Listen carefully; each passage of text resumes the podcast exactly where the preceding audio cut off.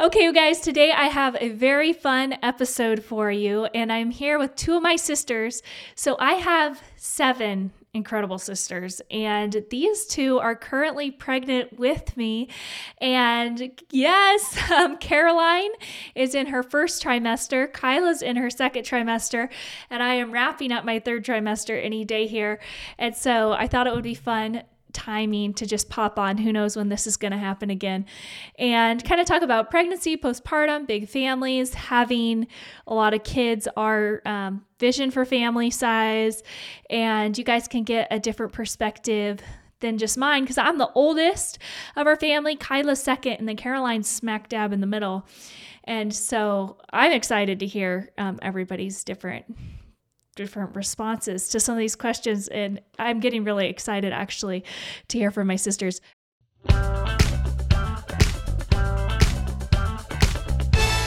The Now That We're a Family podcast. So, before we dive in, Kyla, we'll start with you because we'll just do everything in age order.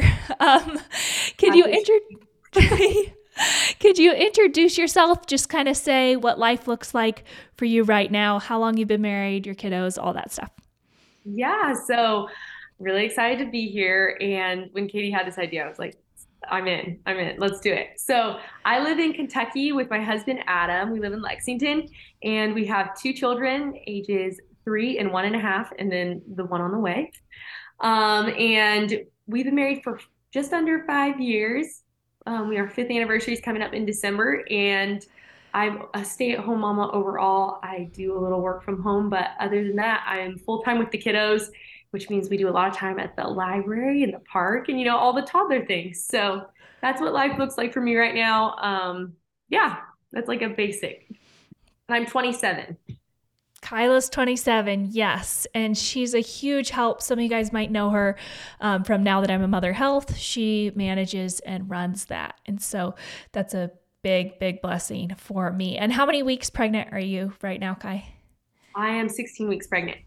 Yes. 16. Nice. So she's out of the woods In a little bit. Middle. Yeah, I'm the one that's like super happy to be pregnant right now. Yeah, exactly. I'm like over it. And then we have Karaline over here trying to still keep it together. So, Karaline, introduce yourself to us. Yeah, so I'm Karaline Tolpin and I'm 22 and I live in Eagle, Idaho, just outside of Boise. So I'm the southern part of Katy State, down at the other end.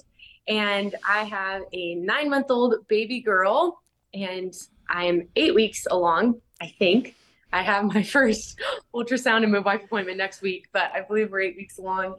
Um, I'm also a stay at home mama, so I love just homemaking. I love organizing my house clean spaces are like my thing.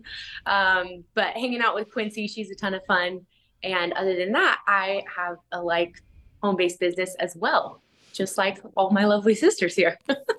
yeah, Karaline crushes it as a team leader. She is like my hero when it comes to leading people and teams. Um, and you do that with Monat, right? You've done that for a few years. I do. I do. Yeah, we're going on three years. Oh, and Austin and I have been married think like 19 months, 20 months. I don't know, a year and a half.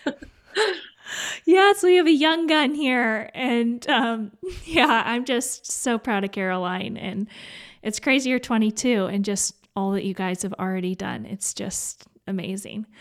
So, okay, so I want to ask you guys maybe Karaline, will start with you. Uh, did you want a big family growing up? And this is a question that I'm I'm genuinely curious about. We grew up in a family of 11 kids. And was that something that was appealing to you or were you like, nah, no, don't want to repeat this? I think I always wanted a lot of kids ever since I was little. My goal was, well, not my goal, my like dream. I always said when I was little before I had my first kid, because I want 20 kids. I was extremist, yes, way over the top when I was younger, but I always really wanted a lot of kids. I nannied a ton through my like teen years. I always loved being with kids. Um, if there was a baby in the room, I most likely wanted to hold it. Um, so I think for me, I always wanted a big family, and that was something that I still want to this day. And why do you why do you think that is? I loved growing up in a big family just because you always had like a support group, which was awesome. For me, I'm a very social person too, so I never want to be alone. Like that's never my desire. My poor husband is like, I need some space every now and again, and I'm like, no, just come be with me. I'm very social. I'm very interactive. I need people in my life, and so for me, that was really fun. Just I think more because of my personality than anything. Um, and then on top of that, I mean, obviously, every time a new sibling was born, it was like getting to grow up with them, see their personality, help them with different things. I always just really enjoyed it. I thought it was a lot of fun. That's cool. And then what about you, Kyla? Yeah, I always wanted a big family growing up too. And I, I did, was not like Karaline where I just loved all the babies and like was always wanting to babysit. That was actually like number 4,000 on list of things I could ever love to do. But I really did love growing up in a big family and having all the relationships um, of siblings. We had like a super strong family culture, and it felt like nothing could shake us or stop us. Like we really had a posse, and we had so much fun together. No matter we were working hard, no matter what our living situation was, we were just in it together, and we were making memories, and life felt so rich and full. Um, so I wanted I want that experience for my children too, to be able to just get to bump shoulders with lots of different personalities. And I think siblings can be best friends. And when they are, it really is like the greatest gift. I I feel that way. I'm so grateful that my parents, you know, our parents rather, um, gave us the gift of siblings because to this day, it's some like the most fulfilling relationships in my life. So I did and do currently. Yeah, so that hasn't changed since having kids. No. okay, that's good. Well, okay, so what were your husband's thoughts about that? Going um, back to you, Karaline. You're married to Austin. Austin, I kind of joke that there's like name brand families in the big family space. We've kind of all joked about that, but the Tolpins are one of those families where people know about them. And so he came from a big family, you came from a big family. Uh, what was that? Did you guys have a conversation about how many kids you wanted? Or was he, did you just both assume that you were going to have a lot? I think for a while I just assumed that we were going to have a lot. Like when we were dating, I didn't feel the need to necessarily talk to Austin about how many kids because I was like, you know, he's second oldest to nine. I don't know. I just kind of assumed. And then I think when we got engaged, I finally was like, do you have a number of like kids you want? Um, which is kind of funny that I waited till after I said I was going to marry him. Not that it would have been a real make it or break it for me because I knew I wanted to end up with him, but like, I don't know. I think eventually we talked about it and he's like, no, I've never had a number. And he's like, I just see kids as a blessing. So in his mind, he's like, why would I want to ever limit my blessings?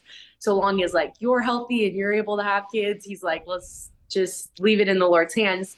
But what's crazy is we re kind of visited the conversation after we had Quincy, only because we could have potentially had our kids like nine months apart. And that was a little concerning to him because he was like, Whoa, we already have a baby. He kind of saw me go through a really long postpartum healing process. And he was like, Maybe we should revisit this. Like, do we want to space him out? Are we going to actually plan this? Um, and it took him around two weeks. I kind of just left it in his court because I was like, I'm comfortable with it, but like you, you make the decision.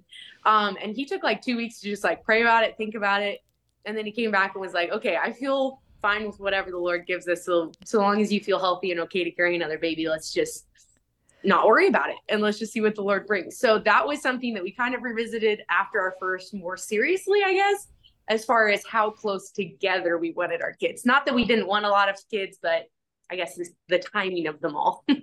yeah, no, that totally makes sense. And that's something to like always, I feel like that's an ongoing discussion with with yeah. couples. And I mean, that was a big deal for Austin too, because how old was he when Quincy was born? He was 18 still. No, 19. He had so just turned 19. He had just turned 19 when you had your first. Yeah. So yeah. that's a lot for a guy in his teens too to be taking on a wife yeah. and a baby all at one time. I know in some aspects, I feel like Austin went just from being a big brother because my youngest brother in law's just turned two. And so I feel like he just went from, you know, like big brother, we had a three month old um, brother at our wedding, you know, and then nine months later we have our baby. So it was a kind of a smooth transition, honestly, for him though, because he's he has always loved kids.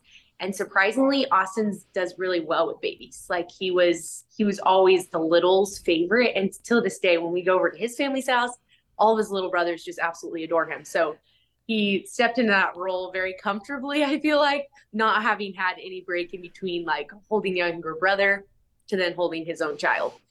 Oh, wow. Yeah, I didn't even think of it like that. That's so sweet, though. What about you, Kyla, with Adam? Yeah, so he's one of six kids, um, so a bigger family as well. And uh, I think when we first talked about it when we were dating, he's like, "Yeah, I want four kids." I was like, "Okay, like we can work with that." Um, and then it, by the time we got married, I think he was pretty. He's been super gung ho. I think even more so, he's like, let's have kids right off the bat. And then um, after our first, he's like, this is the best thing I've ever gotten to experience. And he is truly good with kids. So um, our babies naturally seem to come at kind of a, a pace that's really, really doable. So we haven't really talked all that much about it since then because um, we only have the two. And we've always said that that's an open conversation where we feel like, like you said, with multiples, like we're just going to talk about it in the season we're in and pray about it and see how the Lord has us. Um, and then I also feel like we never want to take for granted that we'll, we'll be able to have any number of kids, you know, or that any closeness or whatever, as much as we can affect it to some degree. I think we've always, I realized after getting married and having a lot of family members and siblings, not siblings, friends that couldn't have children, or not as many as they wanted, maybe, or in the cadence they wanted, just not to take it for granted. So we definitely left that kind of as an open conversation, but we both love our children to death, and he is a great father. Um, and I think he's open to as many as, yeah, kind of like Karaline said, as long as I'm healthy and it feels like we're taking good care of them and able to, like, I don't know. Yeah, we don't have a number though. Hey, you guys, I just wanted to tell you real quick about my homeschooling course, Homeschooling the First Three Years. It's all about laying a foundation of joy and confidence and fun and simplified homeschool in your home. So, if you're in a place where maybe you're considering homeschooling your kiddos in the next few years, then this course is for you. It's going to break down not only what we do for homeschool in our family and what we've done for the first three years in homeschool, but it's also going to show you exactly how that looks looks. So I'm going to take a camera around with me vlog style and show you how does it look to homeschool with a baby? How does it look to homeschool with a toddler? How does it look to homeschool multiple grades at one time? How do you navigate um, different learning tendencies? How do you navigate your learning style as a teacher? And how do you motivate children and get them to love learning? I love homeschooling my kids. One of my favorite things that I get to do with them each day, and it's something that I want you to love doing with your children as well. So if you look down in the description box, you will be able to find a discount code where you can get a discount off of homeschool the first three years. And I really hope that it blesses your home. Yeah, no, I, I, when I think of Adam, I just think of people. Like Adam is such a people person, and the Van Wingerden family, he's one of six kids, but then there's like hundreds of cousins. Like there's just tons. Like there's just Van Wingerdens everywhere. and so his dad was one of 16 and 12 of them were boys. So there are a lot of Van Wingerdens. That last name is carrying on strong. wow. Yeah, that is crazy. That's just like when I think of the Van Wingerdens, it's like this larger than life clan. So a multitude. yeah, that's pretty cool to be able to be a part of. So for none of our husbands or for us, it was like a shock, I guess. The we're all pretty used to on both sides the sheer quantity of numbers and relationships, and we have all had good experiences. Mm-hmm. I think I could say, which is pretty, pretty rare. um, in the family space in general. Okay, so what's been the hardest part, Kyla, for you with pregnancy and postpartum? Has anything like caught you off guard? Because obviously, we watched our mom give birth. A lot of times, she had 11 kids, and we watched like half of those. Um, as far as like you and I were old enough to be aware of at least half of them being born. So, did she make it look too easy and something like took you off guard or did you have a different experience than what you thought um So I think postpartum, I feel like for pregnancy, I had pretty good expectations. I feel like, but I'm also really blessed to have fairly easy pregnancies. So I think she made it look easy, and I felt like it's not been too difficult. Um, but I know I'm just really fortunate. And same with my deliveries, like they haven't been complicated or long. So I kind of did get off easy. Um, but postpartum, I felt like she made it look easier than it was. That was probably what caught me by surprise. And the hardest thing is a vanity thing because while I nurse, I don't lose the last 10 pounds. And I tried to nurse for a year. So mommy said it was the same with her. And that's where I'm like, I didn't ever see you having a hard time with this. And yet that is the hardest thing for me about being pregnant or having another child is knowing that I'm signing up for a year where I just don't really feel like myself. Um, and that sounds silly, but I'm fairly like fitness and health oriented. So for me to feel like Debbie for a year is like not my favorite thing. It's the hardest thing, but if you, I mean, that's the hardest thing. I have it pretty good. So I don't know. That's really the only thing that, um, that's like the biggest challenge for me thus far. And mommy's like, oh, it was the same for me. And I was like, I never saw that. And um, probably, I think that's probably good. I don't know that I want my, I want to change my attitude about that and be a little more embracing of it. Um, now that it's happened the last couple times, I'm like, you know what? I just want to embrace this like mommy did. So my kids don't think that I'm like dissatisfied with my appearance. You know, I think that's probably something I don't want to let on about. So, yeah, I really admire uh, mommy in that aspect because that was something that our mom did. She never had a scale in the house. And she just said, You guys need to move your bodies, work out, and eat well. And that was her mantra. And it was never about weight. And it's funny because I feel like all of us, I feel like that's something that's taken all of us off guard. Is just weight being a thing for women and like an insecurity and gaining weight and losing weight with the babies and all that because that was not something that was talked about in our home. And I really appreciate that because mama had eight of us. And the more common I see, like, um, I guess now as an adult, I'm starting to become aware of how many women have struggled with eating disorders and stuff like that. And that was just like not our struggle growing up because it wasn't it wasn't a thing. Like there was no emphasis placed on that. And now almost I'm having to go through and be like, okay, like what's my philosophy on this? And because I don't want Lucy hearing me talk about my weight all the time. And I don't know. I really admire that. Yeah, I do too, for sure. And it's been something that Adam and I have talked about of like, and then I think I've just taken as my own of like, he's so welcoming of it. Like it just doesn't matter. And, um, but for me, I'm like, I really do want to take that on. I think the first time I was like, is this really what happens? And the second time I'm like, what if I never lose the weight? And then now this happened twice. I'm like, this is the way it is. Okay, let's embrace it. Like, so we'll see how my attitude goes this time around. But I'm already mentally preparing um, because I do want to be a person where it's just about so much more than that, and for my like for my children's sake in a big way. So. Yeah, and I do I do really respect that the entire year you eat so well and you work out every day. And then it's so funny because I think you look great the entire time, right? It's all subjective. Like we can tell when extra weight's on us because you look fantastic. And I never think you have extra weight on you. And then it's like overnight you just drop. and, and it's like, Everyone's asking Kyla, what are you doing different? You must really be working out. She's like, I'm doing the exact same thing I've done for a year.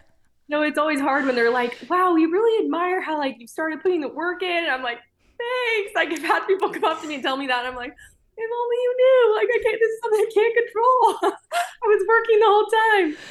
Uh, but not yeah. it doesn't matter. Like you said, it's like and everybody's their own worst critic. So it's definitely yeah. just a vanity personal thing. I think I'm healthy the whole time too.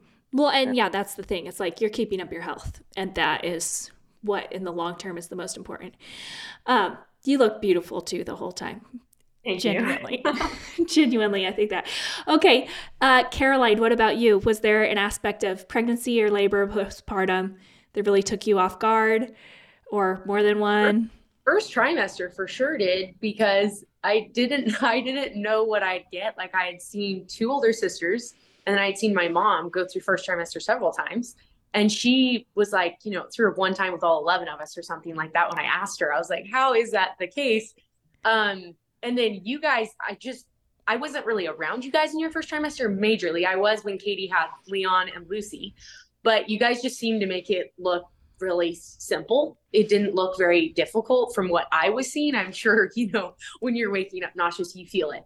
Um, but that was something that majorly took me off guard because with Quincy, I was, um, you know, throwing up like 10 to 14 times a day, like all the time, nonstop. And so I felt super dehydrated and like just fatigued. Like in the first trimester, if you were to ask me if I wanted to have more kids, there were times where I probably would have looked at you and been like, no, I can't go through this again.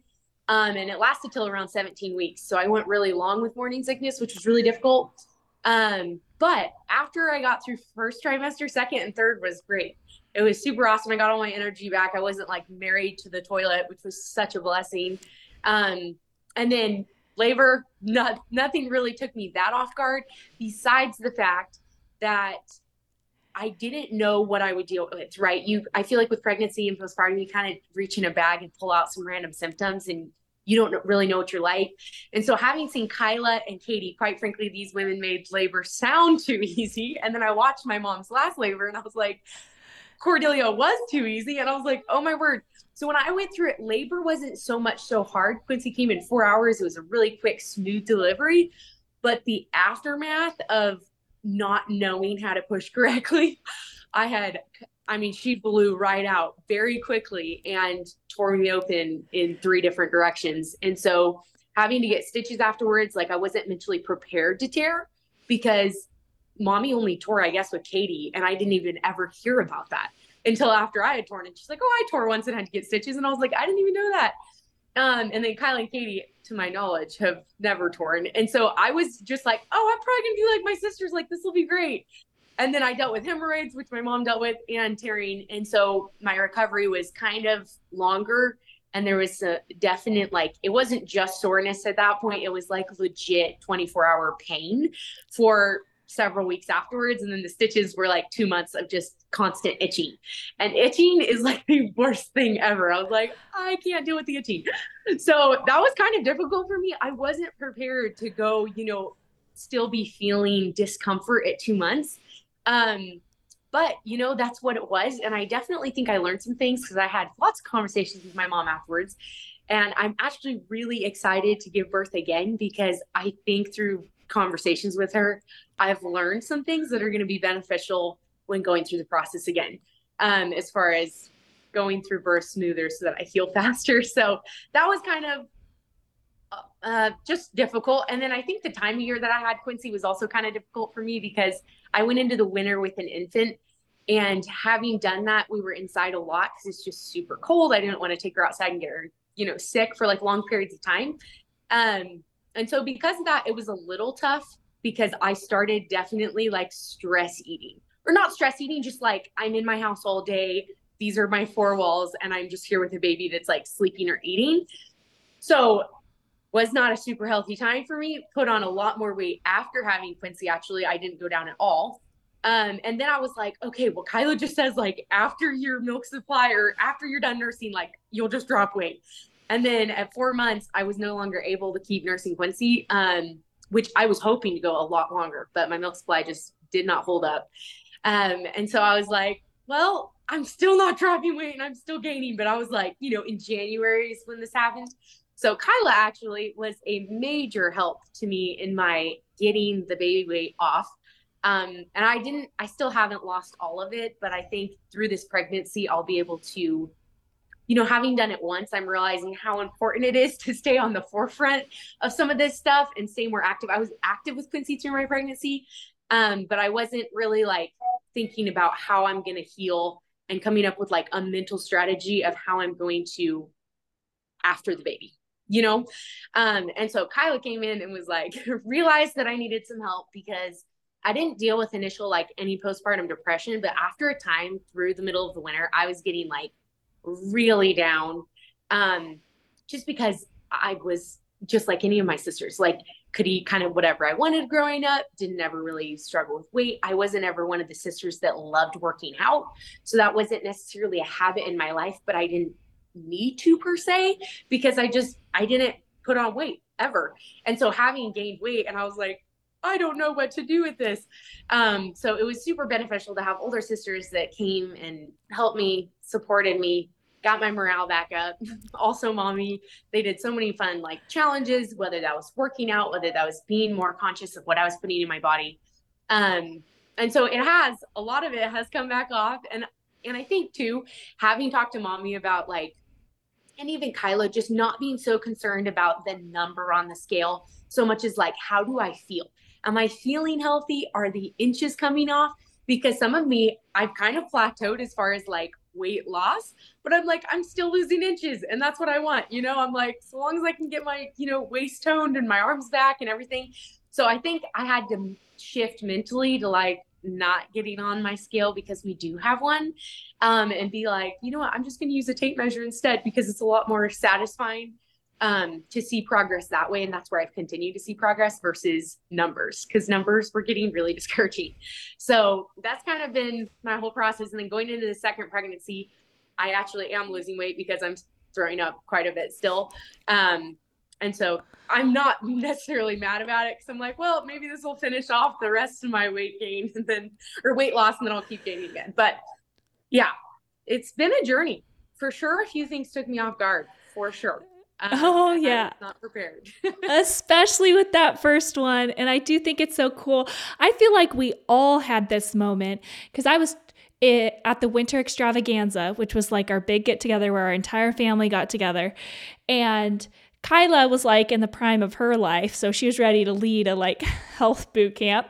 But I was 20 weeks pregnant and had just gotten on the scale and was um, as heavy as I'd weighed when I delivered my last two. And I'm like, I am halfway. It was kind of the same thing. It's like middle winter. I'm just sitting around eating all the time. And um, Karaline was kind of in a crisis. And it was just, we all really got on it after that with the positive peer pressure. No, it's great. It's great to have people that are building you up. And, you know, having sisters, it's a lot more I don't know. Sometimes my mom, to be perfectly honest, mama doesn't remember everything. It feels like, because sometimes I'll talk to her and she's like, it wasn't even that bad. And I'm like, but do you remember how varicose veins felt? And like all this stuff. And she's like, yeah, they were painful, but like, you know, it's so far in the past because Courtney's 11, but like talking to you girls, it's very much a season that you're walking through something that you're fresh. And it's helpful to have people that can like both relate to you and then give you ideas of how to proceed. yeah no that that positive support is awesome and i've been so grateful for that too at different times in life. Um, what would you okay what's i would be curious to hear from both of you. What's your b- biggest concern or what are you most wary about when it comes to having a lot of kids potentially right? Like right now we're all in the beginning stages of our families in regards to all our kids are pretty young but something that Elisha and I are always kind of talking about are what are like pitfalls or things that we can foresee happening or things that we maybe saw happened that we want to be aware of on the front end when it comes to our kids? Um, I would say that making sure uh, like no one gets overlooked in any season. So I think it's like throughout, I don't think I think it can happen over the course of like life is long. It really isn't that long, but when you have that many children in your house for so many years, um, making sure that throughout all the different seasons, kind of that all of them are getting a touch and they're getting their needs met on an individual level is something that I'm like, that's a little bit daunting and is a concern because I really want them to have a great experience growing up like I did, as far as having a lot of siblings. And I never want them to feel like they're raising their siblings. So like also balancing that out. So also I'm like, okay, I'm kind of the person who likes to do it all myself. So making sure that I like teach my children and let them have the reins on things and let go of whether it's responsibilities or freedoms or whatever. I can tend to be like a little more tight and wanting to do it all myself or know everything that's going on. Um, so like that dynamic of letting go but keeping close enough, like I feel like I'm really grateful for Adam and that we have other people that can counsel us because I don't know why looking ahead that's what's daunting to me is like that how you how you let go and when and like transitioning them through different seasons of life that feels pretty daunting. And then the last thing would be making sure that I'm as consistent with the older ones, like with the younger ones as much as the older ones, because obviously the dynamic changes and they won't be raised in the same environment. Um, we've seen that in our family. I think in any, or like the Vogberg family, any family that has that age gap, like the younger kids are not going to be raised the same way as the older kids, nor should they probably be. It's just impossible. But just making sure that the faithfulness and the intention that we have right now with our littles will still be there when we are maybe doing it for like, you know, the sixth, seventh, I don't know how many times that there's still that like intention and that we don't let off teaching them the basics and making sure our heart is in training them. Just maybe even though it will look differently to kind of have the same sort of values passed on to them. So those are kind of like three different things that i'm like ah. they're all small now. We don't have to worry about it. But we'll take it as it comes and you know pray and i'm sure the lord will give us grace as we go but yeah, those are all really big things. And when you're talking about um, letting go, do you mean like letting go responsibility wise, as far as like having them do things for themselves, or letting go as far as like the teen years letting go of, you know, like opening up more opportunities to them or? Yeah, I kind of think it's both, but I think it's more so like the teen years. I would say like when it's starting to let people go like outside the realm or like seeing them make bad decisions, but knowing they need to make them. Kind of like that, where like you have to be like, okay, like I'm gonna let you have this, even though you may or may not be ready for it. Like that to me is scary for some reason. Oh, um, yeah, totally. I mean, I think it's scary for every parent. We're like a decade away from it, and it's still scary. Yeah, so I think that's probably it. as far as responsibility. I think I do lean towards wanting to do stuff myself, and so already I'm like, my three year old should be doing chores. Like, I, it took me reading a parenting book to think of that. Of like, yeah, she should be helping. Like, she should contribute. I don't need to do it all. Like, anyway, so balancing that too, but not so much that is a concern. Yeah, no, that totally makes sense. What about you, Karaline? I feel like Kyla hit the nail on the head on a lot of things that I had in my mind. Um, but I think something else is like um, learning my children's love languages or understanding them on a very like I know how to love each one of my children. That seems kind of scary to me because I feel like for a long time, even as I was growing up, I didn't feel like quality time was like necessarily understood how important it was to me. And I'm like, I want to know if, you know, my kid is a gift or so like really reading into my children and learning their hearts um, is something that I want to do, but it's also like, what if I get it wrong, you know? And of course, any love is going to be received by kids. They they want to love you and be your best friend, but that's something that I really want to do well. And it's a little overwhelming because I'm like, if you have so many different personalities spread in different age ranges, you know, and transitioning with them as they transition from like, you know, needing the cuddles to maybe needing a little bit more space, but maybe, you know, I feel like it sometimes changes with kids too growing up. And so trying to hit those spots where they need them um, to always make them feel important and loved and seen is kind of is overwhelming. And then I feel like for me, honestly, embracing different seasons of like maybe everything isn't as clean and pristine is going to be kind of rough for me. Cause even when I was a nanny, it was like, okay, I'm going to be cleaning up this mess. You guys can sit in this corner and make this mess. You know, I still wanted to like constantly keep things tidy or like picked up. And sometimes I was like, I really just need to like be in the moment with, and even so more so with my kids, be in the moment with them enjoy making the mess and then enjoy cleaning it up afterwards and being okay with things not being you know you take a crayon out you put the crayon back. Because i can be a little like that. And i'm like you know it's okay if the crayons are out for like an hour. It's not going to kill me. But i think that's something that's actually hard and is something that i'm going to have to learn how to be okay with everything not being the way i like it all the yeah time. Karaline was like the dream nanny because the mom would come home and her house would be spotless and the kids would have been watched. and it's like, how nice is that? Oh, yeah, I organized your pantry too while I was here. Uh, but yeah, that could be a major strength too. Like you knowing that obviously there's a tendency to put um, the house organization or all these things before our kids. Like, I think we all have something that it's a tendency to put before our kids. Like for me, it might be like productivity or, you know what I'm saying? Like there's yeah. just something um, the list. It's like I'll get the list done. But um, I do think it can be, I, I do think it's a huge strength of yours too. And you're going to come up with great systems. And I'm going to enjoy continuing to learn from you and your nicely organized home. I do want to ask you specifically, Karaline, because you were a middle child.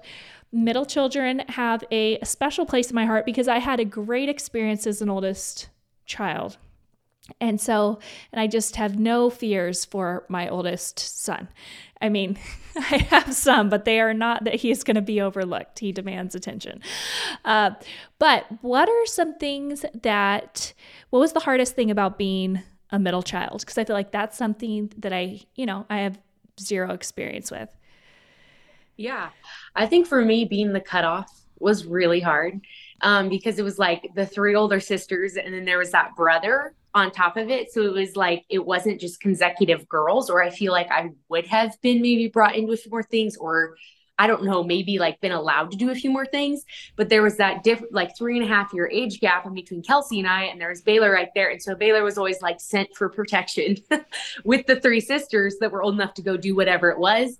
And then I was like, you know, had to stay from like events or certain things like that. And I really struggled with having a good attitude and choosing to be a leader of the littles in those moments because I was so like bemoaning my own not getting to go with the olders.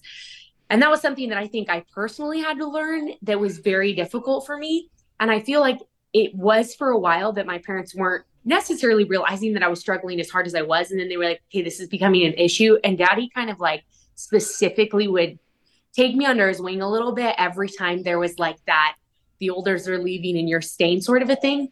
And it was really cool when he started doing that because that's when i started to feel like a change in my attitude and the way i was looking at being left behind um, and how i could maximize the moments where i was at home with my siblings and not waste them you know having a bad attitude or not wanting to enjoy my younger siblings. Um, but that was something that was difficult especially because i'm like I want to be at the every party. You know, I was the people person. And so to stay home was very rough. Um, and I think I needed that special attention from my parents during that time to kind of like instruct both instruct me on how to have a good attitude and come alongside me, but also give me creative ideas for like how to maximize being home with the littles, you know, and making it fun for me. And when daddy started doing that, I I literally remember the, the one conversation we had and it started shifting every time you guys would leave. And it progressively just got better and better where I was like quicker at returning to joy when disappointing moments would happen. Um, but I think that was something that was that was kind of hard. Um, yeah, probably the biggest thing actually for me as a middle child. Yeah, I didn't even think of that. It wasn't so much like being overlooked because again, you were one of those people that would let people know that you yeah. needed attention. so different personalities. maybe Kimmy would maybe feel more like that was her thing because she was in the middle with you. She was yes. a lot more quiet. And so she didn't she wasn't like, "Hey guys, listen up, I need some love over here." Yeah. Um but for you, that that cutoff, and in a big family, there's always going to be a cutoff because you can't just send the next kid along that wants to go if it's not an age appropriate yeah. option. Yeah. Or or if the older kids that are going aren't prepared with the maturity level to be able to keep an eye on the younger one either. So, which I mean, I don't think I was. I wasn't going to be like checking in on you. So, yeah. wow. Yeah, that's a good thing to keep in mind. And just like anything in life, daddy and mama did a really good job when they took something away, eventually re- putting something in. And that's what I'm hearing you say, I guess, is even though that opportunity was taken away, they didn't just start giving you the opportunities because they still didn't feel comfortable with that, but they started being like, "Okay, it's she has this big gap here now. How can we fill it?" Mm-hmm. Yeah. That's really good. Yeah, that is. Taking a note, I'm dropping my pen. okay. That's good. Is there anything you would suggest to someone who was trying to, um, you know, show more attention to their middle children or just be more aware of maybe their needs that are being spoken or unspoken?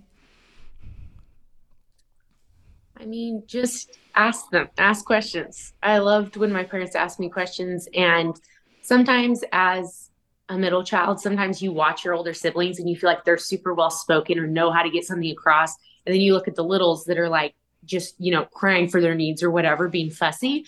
And sometimes in the middle, I didn't always know how to communicate the way I was feeling. And daddy started realizing that if he gave me a pen and paper, I would actually be like, give him a truthful answer of where I was at. Um, and it was better for me to sit and write something. And I wrote a lot of letters to my parents, even though it was like, here's your pen and paper, like, go write me what I need, what you need. That was something that was really helpful for me because I couldn't always get it out in words sometimes. Um, and so I feel like if your middle child, you don't feel like they're communicating their needs clearly, try a different way of connecting with them. Maybe try a different way of communicating with them, either your communication to them or their communication to you. Because the second I would sit down and write something, I'd bring it back, give it to daddy he would read it and then he would connect with me afterwards. That was really helpful because I felt like my heart was heard without necessarily having to say the words. Because sometimes I didn't want to disappoint my parents in a way. So I didn't want to say certain things out loud where I'm like, this is what I'm feeling. And it's so frustrating. But either I didn't know how to communicate it correctly or I didn't want to because I didn't want to hurt their feelings. But if I could just write it down, then I was like, I don't know, for some reason, I was a lot more bold in the way I communicated my needs and my desires and my the holes that needed to be filled. Um, so that was just, I don't know, something that was beneficial for me as a middle child for sure. I did uh, probably more writing than a lot of you guys just because I needed that. I needed that so badly. Um, so yeah. That's so good. I feel like this could be a whole episode. I feel like this is just oh, great. You should have had Karaline for on for a middle child episode. I'm taking notes. Like, oh. I know. I want to hear from Karaline and Kimmy and Chloe for that matter, because you guys have such different personalities in the middle. And that's something that I just, I really want to be aware of. Um, I've only become aware of that. Um, that kind of like space and time, I guess, or that space in a family since having my own kids and seeing kind of with my current middle son um, just some tendencies there that I'm like, oh, I saw those in my younger siblings, but like now I'm the parent and I am responsible for this. And um, so, mm-hmm. anyways, I think that's really, really helpful. And and I totally relate to the whole writing things down. Sometimes I've written stuff down and then gone and had the conversation. But in the mm-hmm. writing of I got all the like hardcore emotion out. Yeah. I know Kyla does that too. Yeah. Don't you? Yeah, a lot of times with, with Adam, with other people, I know, yeah, I have a hard time being like forthright. Sometimes I, like Carol, you said, I don't like to hurt people's feelings or I, I have a hard time getting out what I need to get out. And so writing really helps. Yeah. And, and I have to, I have to say too, the most influential letter I have ever received in my life has been from Kyla. that was really hard to receive, but the Lord really, really used her uh, to speak into my life and say hard things that needed to be said. Okay, so how do you feel, Kyla, that Mama prepared you to keep a house and raise children? Do you feel like you were well prepared? Do you feel like you weren't? How did she do that? So I think before I had kids, I thought that Mama prepared me by having me make meals occasionally, so I knew how to cook and like fostering, just you know, talking to us about the things that she was doing around the house, whether it was decor or like making oh this is so important to you know get dressed before your husband comes home so he gets to greet a face or whatever all the little lessons. Um and then since having children i feel like it was a hundred percent observation it was like just who she was prepared me because there's lessons that i just like in the moment they come to me now of like this is what mommy did i'm going to try this and I didn't even realize that I was picking all this up. And I'm actually kind of shocked how in each new season, I feel like she's there still teaching me actively in my house, even though I'm just thinking about her and what I observed in that new season. It's kind of wild.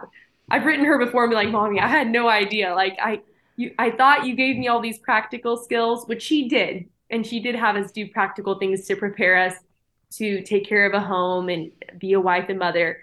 Um, but just her example and who she is and was and is, um, I feel like is the thing that she did most to prepare me because I feel like honestly, it, there's no footsteps. Like if I could follow her footsteps to a T, I would be more than I ever hoped to be, honestly. And so having that example to follow and footprints that I really want to walk in.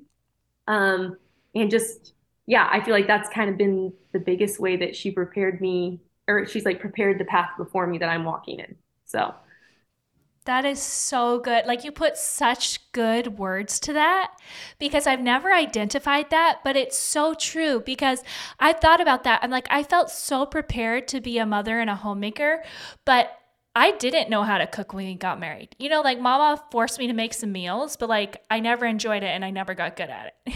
I did not take her opportunities.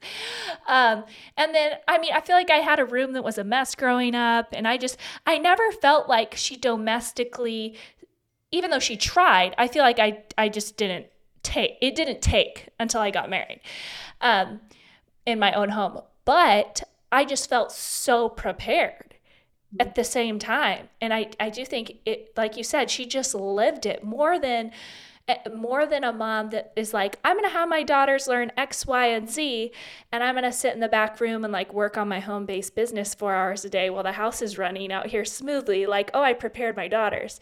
But I really feel like she prepared us by just living it.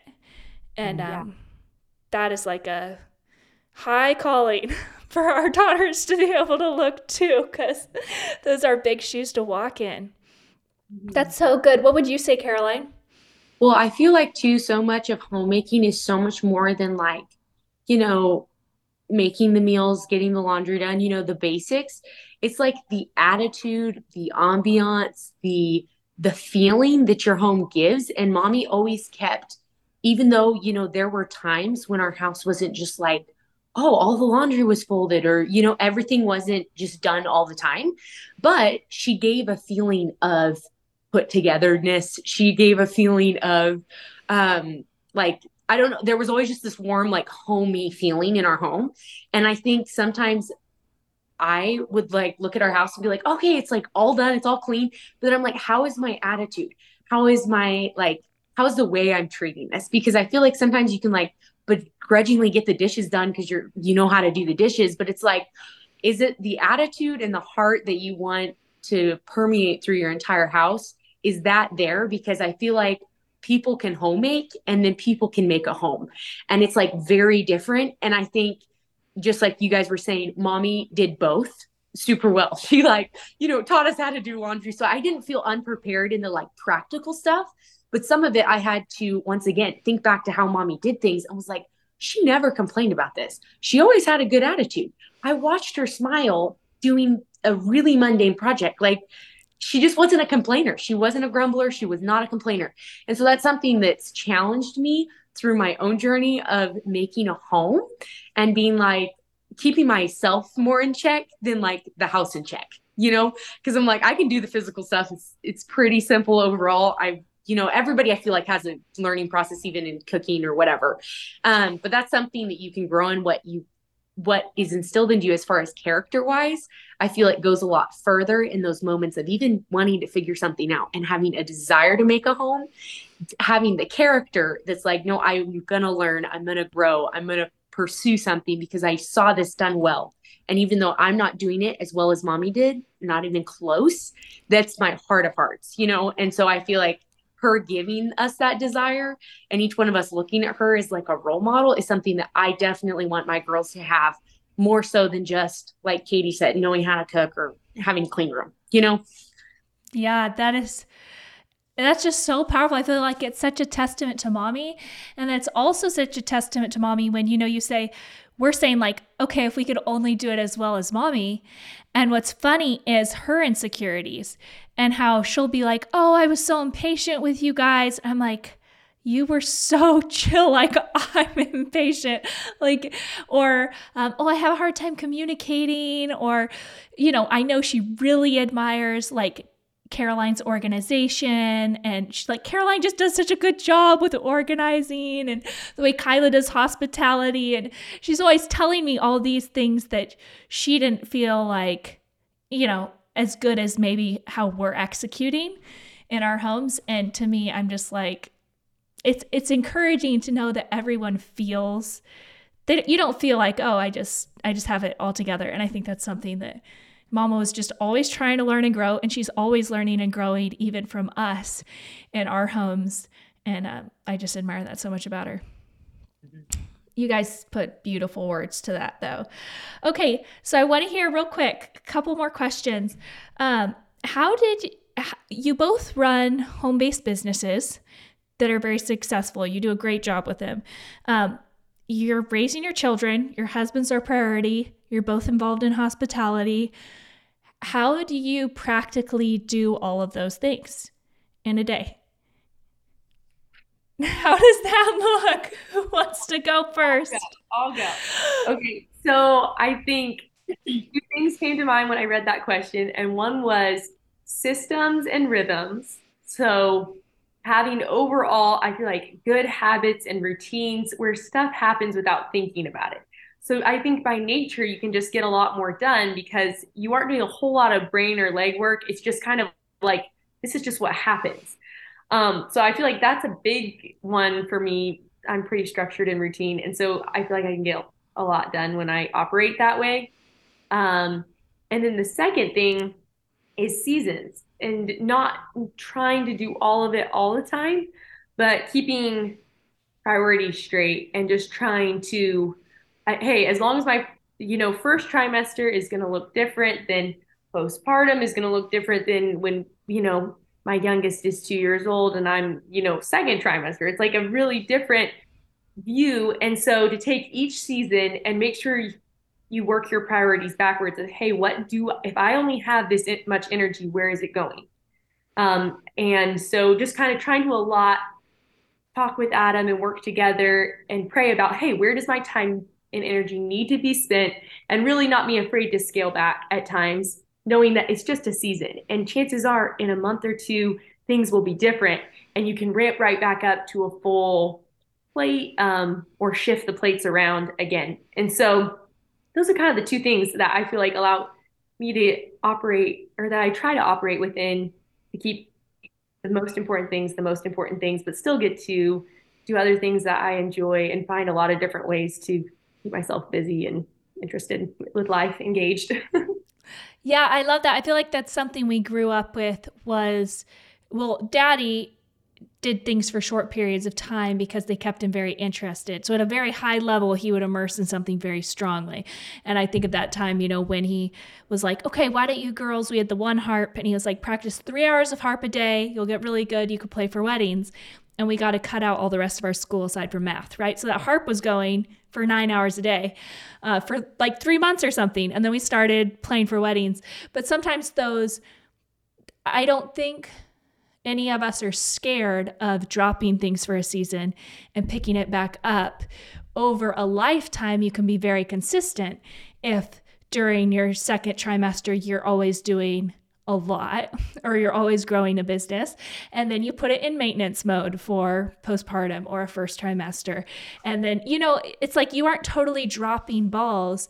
It's just you're pursuing them at higher and lower paces um, based off what's best for your family. And i've experienced thinking that the opposite was true that i had to maintain this high level in order to maintain consistency and burning out and learning that importance of seasons is super super powerful mm-hmm. especially kind of as a mom piggybacking yeah. off the season thing like real when you realize what season you're in and are just honest and frank with yourself then it's really hard to like not you you start to prioritize differently because instantly you're like i know what season is kind of coming up you can kind of project it you know if you know you're almost about to give birth you should you know maybe start working on systems that are going to be start working for you over the next three months of you needing to heal and be with your new baby you know? So i think that was something that i had to like realize what season i'm in and then be like what do i need to be doing now to prepare myself for the next season so i don't feel like i'm dropping balls or feeling behind? Um, and then this the second thing something that i learned through this random training that i took in december it's totally transformed the way i view every season that i'm in. And it's living your life out of um, oh my gosh, now I'm going to forget my words. Hmm. Let me think about this. Hang on. Oh, li- don't live your life out of motivation, but out of, um, oh my word, what is my word? There is we a good need we need the punchline. No, I know it's so good. Not motivation, but um, oh my goodness. I want to say intentionality, but that's not the word. Um, anyways, I okay, totally give us give us thought. the quote and we're gonna put it in the description box because people need to hear will, this. I need to hear it. Good. Um, but I stopped living so much out of like a place of needing to be motivated, I guess. Because I think sometimes people are like, well, how do you keep up the motivation to do what you do? And it's like, no, I'm not just, I'm not motivated to my life. Oh, committed. There you go. Don't live a life out of motivation, but out of commitment. There we go. Um, and if you think about it, you know, you're committed to your spouse. So you're going to walk out loving them differently than if you had to be motivated every single day you know, to love out your spouse. And when I heard that, I was like, that's so true. Some days I just feel so unmotivated, but it's not motivation that gets me up in the morning to do the mundane things that I need to get done that day or some of the things that I don't want to do. It's like I am committed to my life. I'm committed to making the changes. I'm committed to seeing certain things through. And so out of that commitment is how I view my life and how I want to work with my life. Um, and for me as a mother, for sure, I'm not motivated to do certain things every day, you know, just really not. Um, and so, not needing to find that motivation, I think sometimes it's easy to waste time finding somebody to go hype you up to do the 10 minute task that you could have done faster if you just put your head down and do it. And I think that was something that even mommy was great at doing. She just did the thing. You know, it wasn't like, oh, I'm going to go try to find, you know, so many things are available to us, either a motivational speak, a podcast, something. People are always searching for the tell me what I need to do. You know what you need to do. It's just going and doing that thing. And it's difficult at times because you don't want to. And so you burn other energy and other time, wasting time on something that you already could have had done. And so when I started looking at things like that, I started evaluating my life and was like, how many times have I wasted time instead of just doing the thing that I need to do, trying to get myself hyped up or motivated instead of just being like, no, I'm committed to having a clean house, or I'm committed to spending time with my kiddos, or I'm committed to making my spouse feel loved. Um, and when you work from that place, it's a lot easier to just do. And sometimes it just takes the doing, you know? Um, so for me, that was a really helpful concept that I just recently had this like aha moment of like, this is so true. Like, this is what I need to live my life as. Um, and, and, and now you and now you guys know why Karaline is such a motivational coach. I'm hyped up right now. I'm motivated uh, by you. No, that is so true because that's what everyone wants to know is how do you maintain a high level of life when you're unmotivated or how do you get motivated? We all want to know how do you get motivated? And motivated is really the icing on the cake for successful people, whether that's high achieving mothers or high achieving anybody the people that are ultimately successful in the long run like you said, are doing it out of commitment, doing it because they value the relationship, the end result, the journey, whatever it is, the transformation and the process. And when the motivation comes along, you leverage that like a sail and go as fast as you can. And then when it's dead, you just sail by ash breeze, which we learned in Nathaniel Bowditch. You pull out the paddle and you just keep going. that yeah. is so good. Thank you, Karaline. Okay, so the last thing I want to end on real quick nap times have really gone well. Either that or I don't know, like coordinating all the baby schedules. I'm just I'm just thrilled with how this has gone. Um, have you ever felt in, unfulfilled in motherhood or like you lost yourself? Have you ever gone through a season of that? Um, Kyla or Karaline? Yeah, I def I have for a very short period. And I'm thankful we were able to acknowledge. Um, I think once again, that kind of goes back to mommy. I feel like she always had interest and very much was like a mother, but then also a creator in so many different ways. And she did not just give herself to the tasks of domestic, I don't know, or just like to mothering. She never felt like she lost herself. She was very much an individual and always learning things and kept that individuality. Um, so when uh, there was a season right after Harvey where I was like, it was right in postpartum, probably like eight weeks. He wasn't, you know, nothing was going that he was a lot harder. Um, and I just wasn't sleeping. I'm like, babe, I literally, I used to feel like an athlete and a musician, and I was an employee or like all these other titles I've had throughout my life. And if I look at my fingers right now, I only feel like a mother. Like that's it. Um, and that's probably the only time I felt that way. And it was a really short couple weeks. And he immediately worked with me to like, okay, well, like, what can we take off your plate? How can I get you to feel like a little spark? Do you need to just go out with your sister? I think it was we were in Coeur d'Alene at the time. It's like, do you just need to go hang out with her? Would that make you feel young again? Like, what is it? I was like, I just like a tired old lady and I'm 26, you know? Um, so he worked with me to kind of like figure out ways to kind of bring like okay well what are some of your interests what are the things that you love let's go back to those let's revisit that um, and it really was just a short season and i'm grateful um, and it really quickly i think just identifying the fact that i felt that way and then kind of looking to all the other areas that make me me.